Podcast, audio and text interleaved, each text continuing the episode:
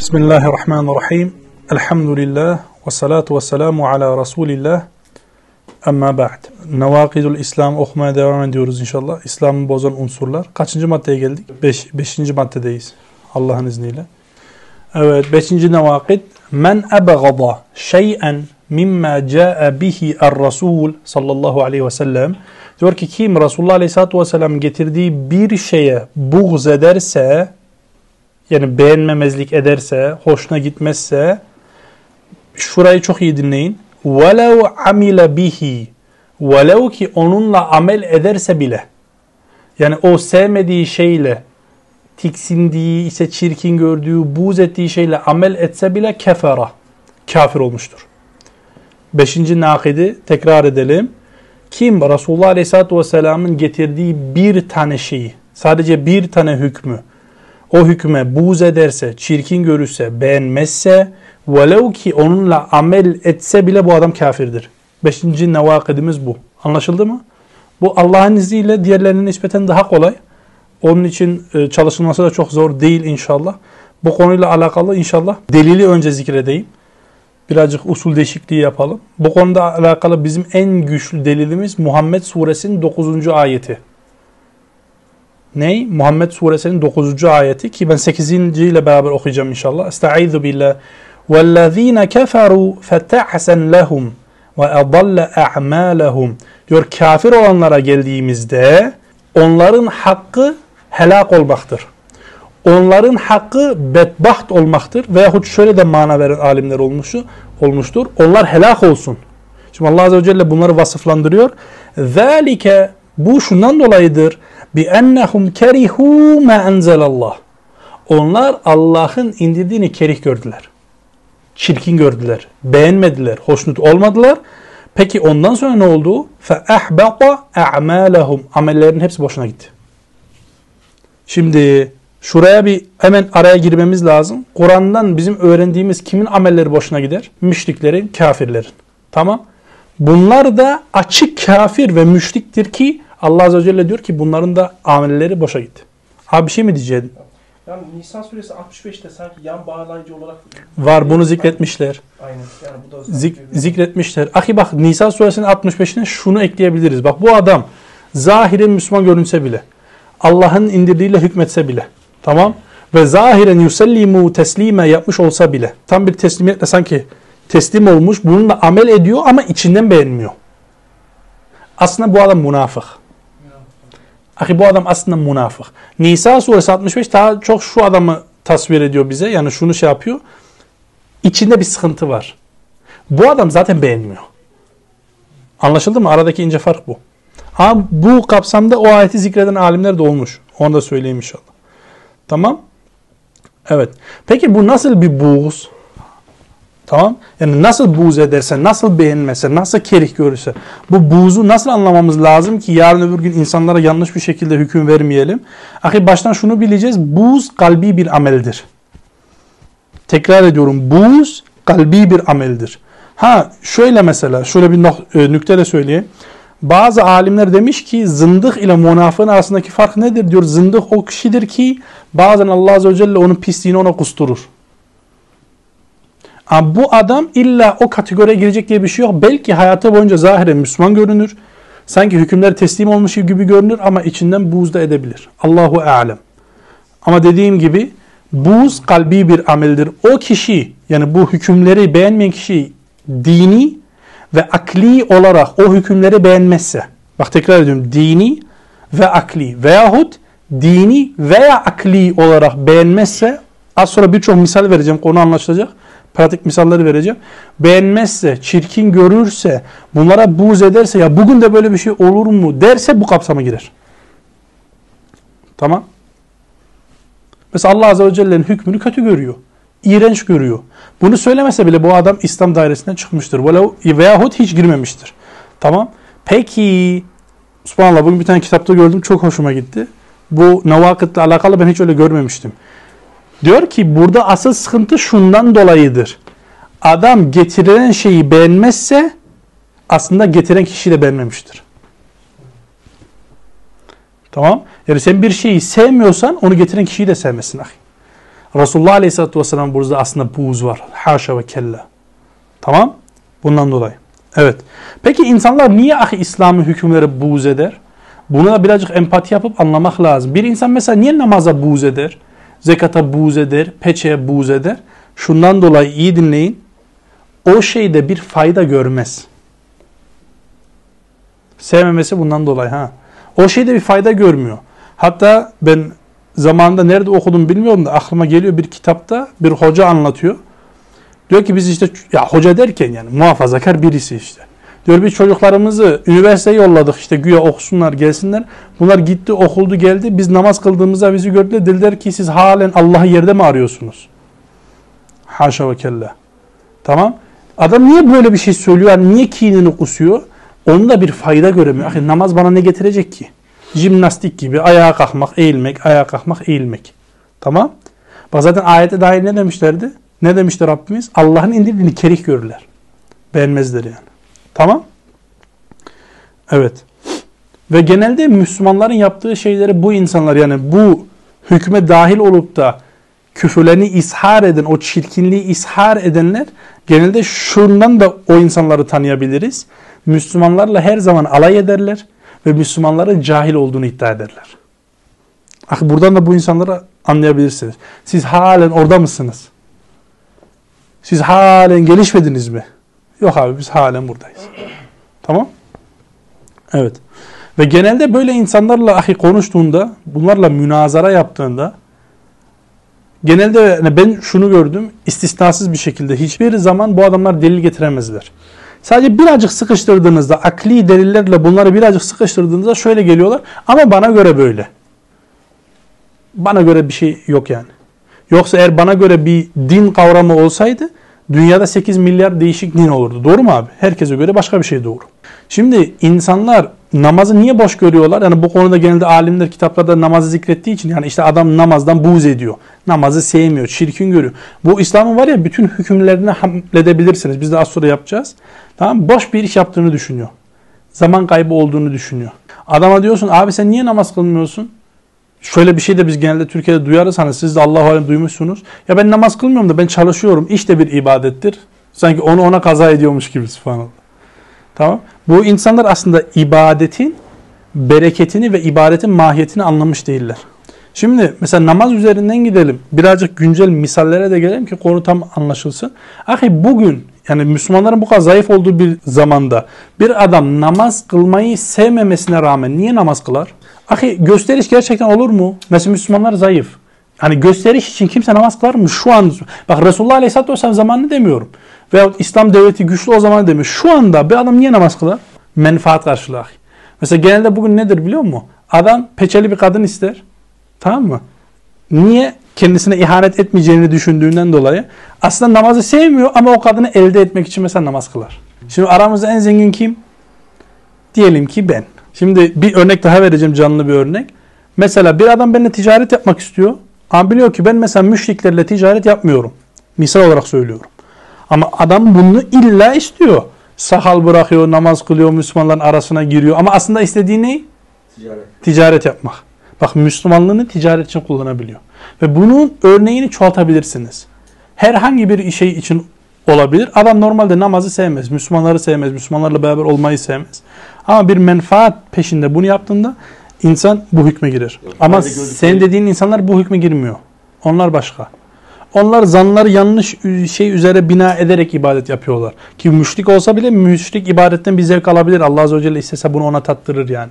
O buna binaen yapabiliyor hmm. olur. Veyahut mesela adam Ayet-el Kürsi okuyor. Sabaha kadar şeytan ona dokunmuyor. Buna binaen yapabilir. Burada kastedilen daha çok şu. Adam namazı sevmiyor. Aslında istemiyor da, namazdan da nefret istiyor. Menfaat için bunu yapıyor. Burada kastedilen kişi bu. Tamam. Ben de bir, ben de bir örnek söyleyeyim. Kendim şahit oldum. Şimdi pazardayız. Almanya'da. Ben pazarda geziniyorum böyle. Ramazan ayı. Tamam mı? Karşıda koku satan bir tane, işte koku yani o zaman tevafuk. Koku satan bir adam var. Adam yiyor, içiyor, zıkkımlanıyor böyle sabah erkenden, tamam mı? Saat yedi sekiz gibi. Oruçlu değil yani. Neyse ben de böyle birazcık takip ediyorum. Aradan beş dakika geçti, müşteri geliyor. Biri soruyor bu kokular iyi mi, kaliteli mi? Şöyle diyor vallahi billahi diyor oruçlu ağzımla yemin ediyorum ki bu pazarda benim kokularım gibisi yok. Tamam, menfaat için ya. Tamam. Ha bakın şimdi burada kastedilen ne? Onu da çok iyi anlamamız lazım. Tekrar ediyorum. Niye? İnsanlara yanlış bir hüküm vermemek, vermemek için. Ahi, insanın tabii olarak yani tabiattan olarak bazen namazdan hoşlanmadığı durumlar olabilir. Tamam. Misal şeytanlar da seninle uğraşmıştır. Bir rukiyeden çıkmışsındır. Veyahut ağır bir şey olmuşsundur. Veyahut bir yerden çok yorgun bir şekilde gelmişsindir. Bizim mesela Adana'dan geldiğimiz gibi. Hatırlıyorsun değil mi o geceyi? Mesela o, o sabahın sabah namazını sen hatırlıyor musun nasıl kıldığını? Bitmiştim artık çünkü yani. Anlatabiliyor muyum? Kastedilen bu değil. Bak tekrar ediyorum, kastedilen bu değil. Veyahut mesela şöyle misaller veriyorlar. Bir ticaret yapıyorsun. Büyük bir ticaretin eşindesin. Namazların vakti daralıyor. Neredeyse vakit çıkacak. Sen de o arada ya işte kılayım da aradan çıksın gibi namaza karşı şöyle tabiri caizse bir soğukluk oluşursa kastedilen o da değil. Orada çünkü namazın kendisine bir bu söz konusu değil. Bir nefret söz konusu değil. Yani kastedilen bu değil. Bizim kastettiğimiz gerçekten şu. Adam namazın kendisini sevmiyor.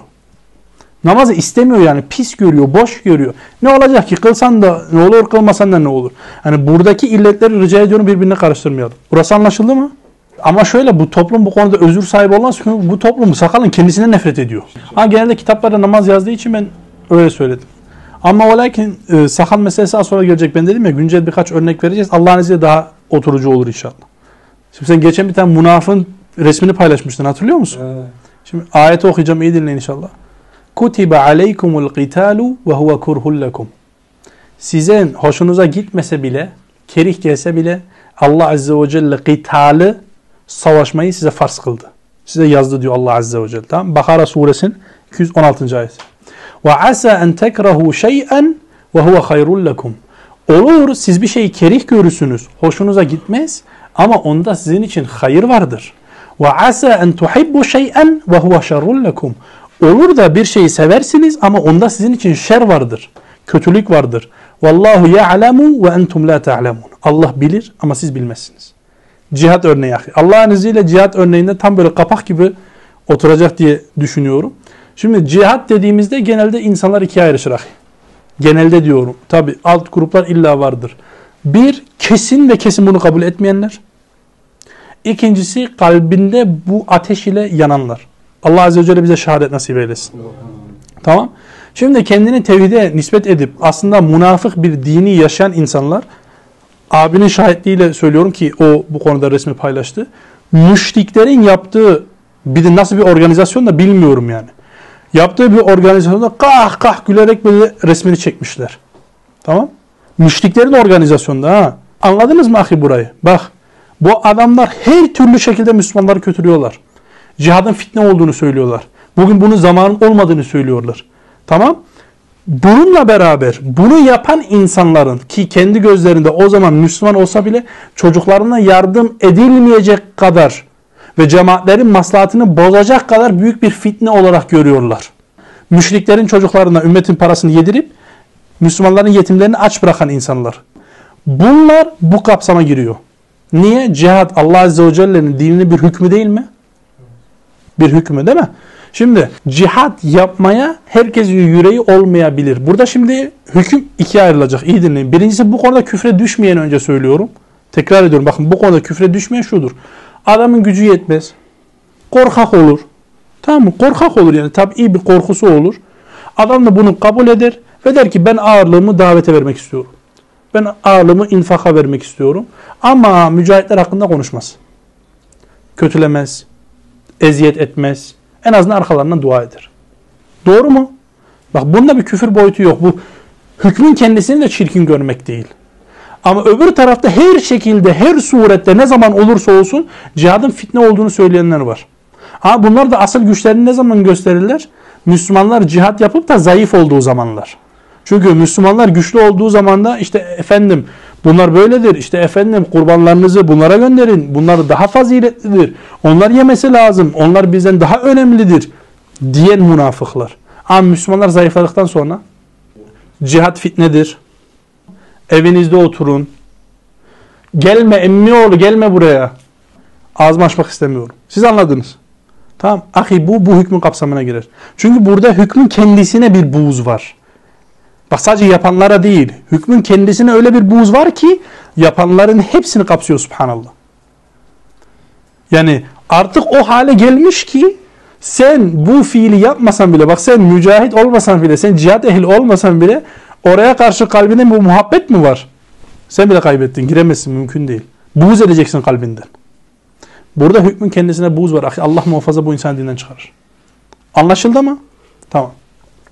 Şimdi bu bir günümüzün, yani vallahi cihat noktasında var ya, bugün iki grup çok güzel bir şekilde su yüzüne çıkıyor böyle. Su üstüne çıkıyor. Bir münafıklar, zaten daha yeni zikrettik bunları. Bir de hariciler. Akı günümüzün haricilerin de cihat noktasında çok güzel bir şekilde anlayabilirsiniz. Tamam? Herkes kafir. Ümmet hepsi kafir. Müslüman yok zaten. Ümmetin konuşmadığı şeylerle Müslümanları tekfir edecek kadar. Bak müşrikleri zaten bırakmışlar. Müşriklerle bir işleri yok. Müşriklere karşı bir davetleri yok. Müşriklere karşı bir yaptırımları yok. Allah düşmanlarına karşı bir yaptırımları yok ki olmaz da. Niye? Ya ahi biz Mekke dönemindeyiz. Biz herkes bir tekfir edelim. Tamam mı? Ondan sonra bir önce bir davet yapalım, bir ilim yapalım. Oluşsun da, otursun da ondan sonra biz anlatalım. Ya bu din bin beş yüz sene önce kemale erdirilmedi mi? Daha neyin oturmasını bekleyeceksin? Vallahi bugünün haricileri de öyle ha. Eski zamandaki hariciler gibi değil. Niye? Ahi selefin zamandaki hariciler cihat ehliydi. En azından kılıç, kılıçtan uzak durmuyorlardı. Peki bugünküler? Subhanallah. Hiçbir şekilde ahi, hiçbir şekilde cihat diye bir şey yok. Allah Azze ve Celle ıslah eylesin. Bakın bir örnek daha vereyim. Peki bu konudaki bu yani kerih görmek, sevmemek, mesela bazen dedik ki tabiat olarak insanda mevcut olur. Misal veriyorum, insan tabiat olarak ölümü sevmez. Doğru mu? Bir mücahit bile ahi bak, bir mücahit bile tabiat olarak ölümü sevmez. Asıl olarak budur. Amma o lakin iman tabiatı bile değiştirir. Önceden ölümden korkan adam Allah Azze ve Celle'yi tevhid etmekle, dini anlamakla, dinin tadını tatmakla beraber artık şehadetten başka bir şey istemez. Bak nereden nereye? Bu da neyle olur ahi? Sağlam bir imanla olur. Anlaşıldı mı? Mümine farz olan nedir bu konuda ahi? Bakın mümine farz olan Allah'ın şeriatını sevmektir. Bütün konularında. Teker teker teker teker bütün konularda. Ve Allah'ın şeriatına binaen insanları dost edinmektir. Şimdi sen şeriatın her noktasında teslim olduğunu söyleyip de kafaya göre dost edinebilir misin? Edinemezsin. Çünkü niye? Vela ve bera da şeriatın içinde var. Sen şeriata göre dost edineceksin ve şeriata göre düşman edineceksin. Allah'ın düşman edindiklerini düşman edineceksin. Allah'ın haramlarından sakınmak ve bu uğurda dostluk etmeye mecbursun. Yani misal veriyorum. Zinakar bir insanla dost olabilir misin? Olamazsın ahi. Velev ki Müslüman olsa bile dostluk yapamazsın. Anlaşıldı mı? Tamam. Ve şunu da söyleyelim. Nerede olursan ol şeriata boyun eğmek senin üzerine farzdır. Din budur. Yani zamana ve mekana göre şeriat değişmez. Fıkhi meseleler değişir ama şeriatın ana meseleleri değişmez. Tamam. Şimdi bazıları çıkmış bu zamanda. İmam Buhari'nin dediği gibi bazıları diyorum. Allah Azze ve Celle dinine geri döndersin. İradeyi şuna bağlıyorlar. Bir alternatifin varsa, yani bir seçim hakkın varsa iki şey arasında, o zaman senin iraden vardır. Ama alternatifsiz kaldıktan sonra, yani başka bir seçim hakkın kalmadı, o zaman senin iraden yoktur. Yani seçim hakkı yoksa muhakemeye de gidebilirsin, askere de gidebilirsin, oy da verebilirsin, çocuğunu okula da gönderebilirsin. Niye? Alternatif yok. Bu kesinlikle küfür ha. Kesinlikle küfür yani. Allah muhafaza. Evet. Aleyhisselatü Vesselam'ın getirdiği hükümlerden sadece bir tanesinden razı olmayan nedir? Kafirdir ahi. Bu konuda Allah Azze ve Celle'nin ebedi olarak cehenneme sokacağı insanlar grubuna girer. Eğer tövbe etmezse. Şeriattan razı olmayan adam cennete girebilir mi? Çünkü Aleyhisselatü Vesselam bile şeriatla hükmetmek üzere memurdur. Memur ne demek? Emir kulu. ثُمَّ جَعَلْنَاكَ عَلَى شَرِيعَةٍ مِنَ الْأَمْرِ فَاتَّبِعْهَا. Diyor ki sonra ya Muhammed biz seni bir şeriat üzere memur kıldık, ona uy. Tamam. Allah Azze ve Celle'nin hükmünden razı olmak farzdır. Zaten dinin kendisi budur. Allah'ın bir tane hükmünden razı olmayan insan hangi teville olursa olsun, bakın hangi teville olursa olsun İslam dairesinden çıkmıştır.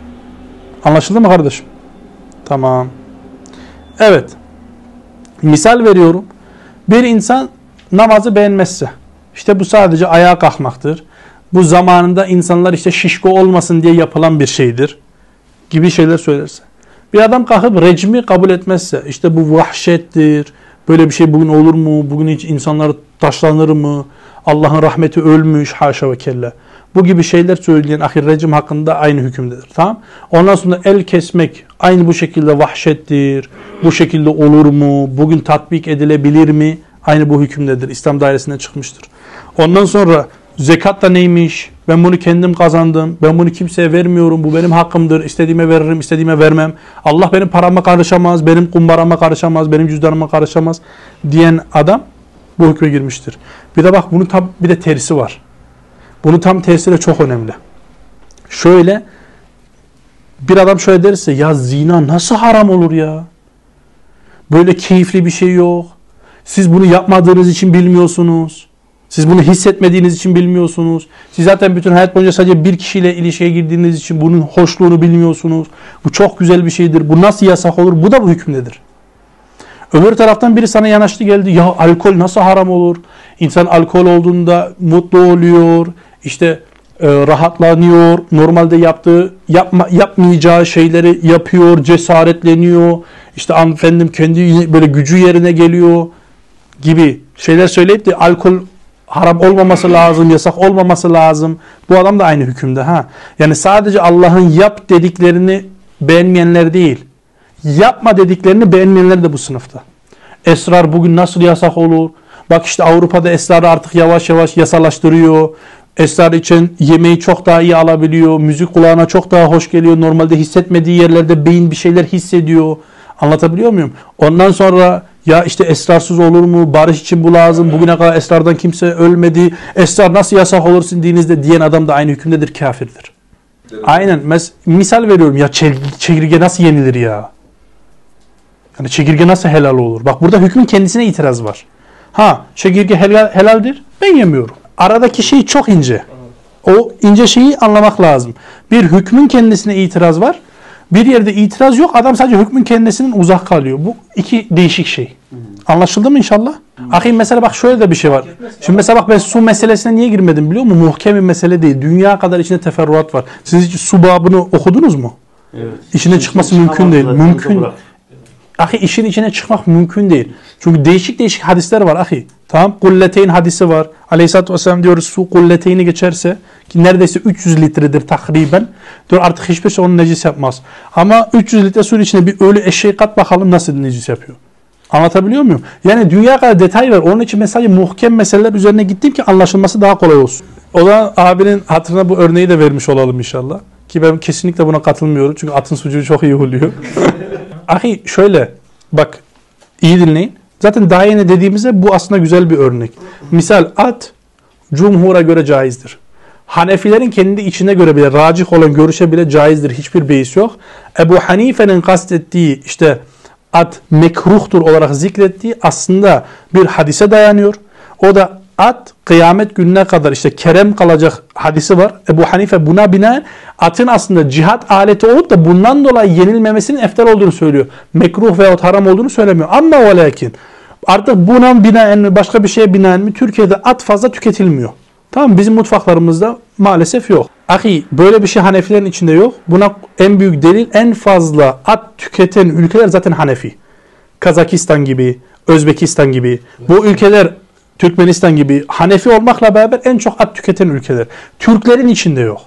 Neye dayanıyor bilmiyorum. O bir araştırılabilir inşallah. Ama ve lakin mesela bu konuda mesela sen at yediğinde senin mesela miden kalkıyor. Hoşuna gitmeyecek. Yemek zorunda değilsin. Burada Allah Resulü Aleyhisselatü Vesselam'dan muhalefet etmemiş olursun. Aynı örneği mesela çekirge üzere verelim. Ben çekirge hayatımda yemedim. Yemeği de düşünmüyorum. Yani bilmiyorum. Midem kaldırmaz diye düşünüyorum. Ben bu yemeği yemem. Yani yemiyorsun, ortada elini uzatmıyorsun. Sünnete muhalefet olmaz. Çünkü Allah Resulü de Aleyhisselatü Vesselam bazı ortamlarda yemeklere dokunmadan başka yemekler yemiştir. Anlaşıldı mı? Şimdi daha güncel bir örnek vereyim. İkinci evlilik mevzusu. Bu konu daha burada iyi anlaşılır Allah'ın izniyle. Bakın. Kim birinci evliliğin yani tek evliliğin daha eftal olduğunu düşünürse veyahut ikinci evlilik bugün tatbik edilemez.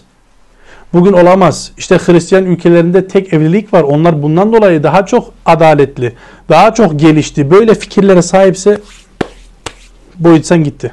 Ve buna dah dahil ediyorum inşallah. İyi dinleyin. Kadın diyor ki benim nefsime zor geliyor. Ben kesinlikle buna katlanamam. Bu da aynı hükümdedir. Çünkü Allah Azze ve Celle Kur'an'da diyor ki la yukellifullahu nefsen illa vus'aha. Allah hiçbir nefse taşıyamayacağı yükü vermez. Bir insan Allah'ın kendisine taşıyamayacağı bir yükü teklif ettiğini söylerse Allah Azze ve Celle'nin bu ayetini yalanlamış olur. Allah muhafaza. Anlaşıldı mı inşallah? Şimdi bu ikinci evlilik meselesinde diyor ki işte sen benim üzerime evlenirsen ben evden kaçarım. Ben babamın evine giderim. Ben anamın evine giderim. Tamam, ben seni Müslümanlara rezil ederim. Ben senin bütün ayıplarını ortaya dökerim. Bu bütün ayıplarını ortaya dökmek meselesinde bir araya girmek istiyorum. Madem bu adamın ortaya dökülecek o kadar ayıbı var. Sen bu adamla nasıl evli kalabiliyorsun bir sormak lazım. Yani ikinci evlilikte mi bunları ortaya çıkaracaksın? Bu insanın ikinci evlilikte bir problemi var. Bakın burayı iyi anlayın. Bu hükmün kendisiyle bir problem. Eğer bu adamın dine karşı, şeriata karşı ayıpları varsa önceden niye halletmiyorsun? Demek ki bu kadının meselesi şeriat değil. Bu kadının meselesi ikinci evlilik. Yani bak düşün, evlenmese, adam evlenmese ayıplarını ortaya katmayacak. Ama evlenirse katacak. Burada mesele ikinci evlilik kardeşim. Burada hükmün kendisine karşı bir bu söz konusu, aynı bu hükme girer. Ve bunu şunu da söyleyeyim. Bakın üstüne ekleyerek söylüyorum. Kadın hiçbir şekilde itiraz etmedi. Hiçbir şekilde serzenişte bulunmadı. Kocasına en ufak bir zulüm yapmadı. Ama içinden sevmiyor bu hükmü. O zaman ben ibarenin şurasını okuyayım. وَلَوْ عَمِلَ بِهِ كَفَرًا. Onunla amel etse bile kafirdir. Anlaşıldı mı? Tamam. Şimdi bu mesele anlaşıldı değil mi? Bu güzel bir örnek oldu diye düşünüyorum. Burada şunu da söyleyelim Allah'ın izniyle. Hükmün kendisine karşı bir serzeniş değil de tabii olan bir hoşnutsuzluk söz konusu olursa bu küfür kapsamına girmez kadında. Yani hükmün kendisine karşı kesinlikle bir sıkıntı yok. Allah Azze ve Celle'nin hükmüne kesinlikle bir sıkıntı yok. Tamam, sadece mesela tabii olarak kıskançlığı olduğundan dolayı ki bu konuda Ayşe annemize örnek verebiliriz. Ahi bak buradaki kıskançlık ikiye ayrılır. Bir şeriatın içinde kalan, bir de şeriata aşan. Anlatabiliyor muyum? Şeriatın içinde kalan kıskançlıktan insan küfre girmez ama Allah katında yine mesul olur ve günahkar olur. Tamam. Veyahut mesela şöyle bir şey kadın derse, bu konuda kadın haklı olur. Şöyle bir şey diyor. Adam kendi evine bakmıyor. Maddi olarak söylüyorum. Daha tek evliyken bile adaleti yerine getirmiyor. Bu adam evlendiğinde adalet noktasında daha fazla zulüm edeceğinden dolayı kadın bunu istemiyorsa bu kadın bu aynı hükme girmez. Çünkü aslında onun orada istemediği adaletsizliğin kendisi, hükmün kendisi değil. Anlaşıldı mı kardeşlerim? Ama o lakin ahi bu konuyu açmışken şunu da söyleyelim. Adam kendi evinin hakkını yerine getiriyorsa Allah Azze ve Celle'nin ona onu mükellef tutmuş olduğu noktalarda hanımına bakıyorsa kadın hiçbir surette kendi erkeğine karşı bu konuda çıt bile edemez. Allah Azze ve Celle öyle bir hak vermemiştir. Anlaşıldı mı inşallah? Ve biz bu bağlamda Nisa Suresinin altmış beşinci ayetini okumuştuk. Hatırlar mısınız? Abinin daha yeni söylediği gibi. Ben tekrar etmeyeceğim ama hatırlayın orada üç hüküm vardı bir insanın Allah katında mümin olması için. Bir, Allah Resulünü kendi meselelerine hakem tayin edecek. Ondan sonra nefsinde hiçbir sıkıntı kalmayacak, bir noksanlık bile kalmayacak ve tam bir teslimiyetle teslim olması lazım ki insan bu konuda Allah katında mümin olsun. Tamam? Mesela ben tekrar ediyorum, herhangi bir hükümle olsun, bu isterse rejimle alakalı olsun, isterse sakalla alakalı olsun. Ya bu tip ne böyle? Yani iki bin yirmi iki'de böyle gezilir mi? Siz sakalınızı niye bu kadar uzatıyorsunuz? Bu davete engel. İşte bu iş, senin iş bulmana sıkıntı. Senin sakalın varsa iş bulamazsın. İşte şöyle olur, böyle olur. Bu hükmün kendisine karşı bir serzeniştir. Bu insanı dinden çıkarır. Ki zaten ben şunu da söyleyeyim. Bir Müslümanın bugüne kadar şöyle söylediğini ben duymadım. Siz duydunuz mu? Zaten genelde müşriklerden gelen bir itiraz. Vallahu alem. Ama o lakin şimdi şöyle meseleleri var. Toplumun istediği değil de kadına benzeme noktasından sıkıntı olursa ki bu saçla olmaz da Müslümanlar için. Çünkü zaten sakal var. Misal küpe. Ahi küpe şeriatta normalde caizdir biliyor musunuz? Sahabeden küpe takanlar bile var. Sahabeden küpe takanlar var. Osmanlı halifelerin içinde küpe takanlar var subhanallah. Ama o lakin artık bugün küpe sadece kadınlara has bir şey olduğu için ekseriyeten diyorum. Bir de bak şöyle de bir şey var subhanallah. Bugün yavşaklar da küpe takıyor biliyor musunuz? Evet. Mesela diyorlar ki heteroseksüeller sol tarafa, homoseksüeller sağ tarafa. Ondan sonra tam bozuklar iki tarafa. diye bir şeyler ciddi söylüyorum. Bak artık bu ahi bugün şey olmuş. Kadınlara has veyahut cinsi olarak bozuk insanlara has bir şey olduğu için Müslümanın takması bugün uygun olmaz. Devam edelim mi inşallah? Bakın bu konu o kadar önemli bir konu ki bu konuyla alakalı daha yine söylediğim üzere hangi teville gelirse gelsin bir insan şeriatın bir hükmünü beğenmemezlik yaparsa kafirdir, İslam dininden çıkmıştır. Desin işte şeriat bu konuda zulmediyor, Allah'ın bu konudaki hükmü eksiktir, haşa ve kella. Veyahut Allah'ın bu konudaki hükmü güzel değildir, haşa ve kella. Hristiyan ülkeler bu uygulamaları yapmamakla beraber bizden çok daha fazla gelişti. Şeriat bizim gelişmemize terstir, bizim gelişmemize işte bu konuda barikattır, haşa ve kella. Hepsi aynı hükümde. Allah muhafaza. Evet. Ya bu er-Racihi var ya, Allah iyiliğini versin. Müthiş bir nokta yine yakalanmış. Diyor ki bu konudaki asıl illet şudur. İnsan bir şeye buğz ediyorsa o şeyi sevmediği anlamına geliyor. Onun için diyor Resulullah Aleyhisselatü Vesselam getirdiği bir hüküme buğz eden kişi Aleyhisselatü Vesselam'ın şeriatını sevmiyordur. Bundan dolayı kafirdir. Adam müthiş nükleer yakalamış. Tamam. Molla Ali el-Kari diyor ki bir kimse şeriata veyahut şeriat için asli olan önemli meselelere hakaret ederse, küçük görürse kafir olur. Fıkhul Ekber şerhinde bunu söylüyor.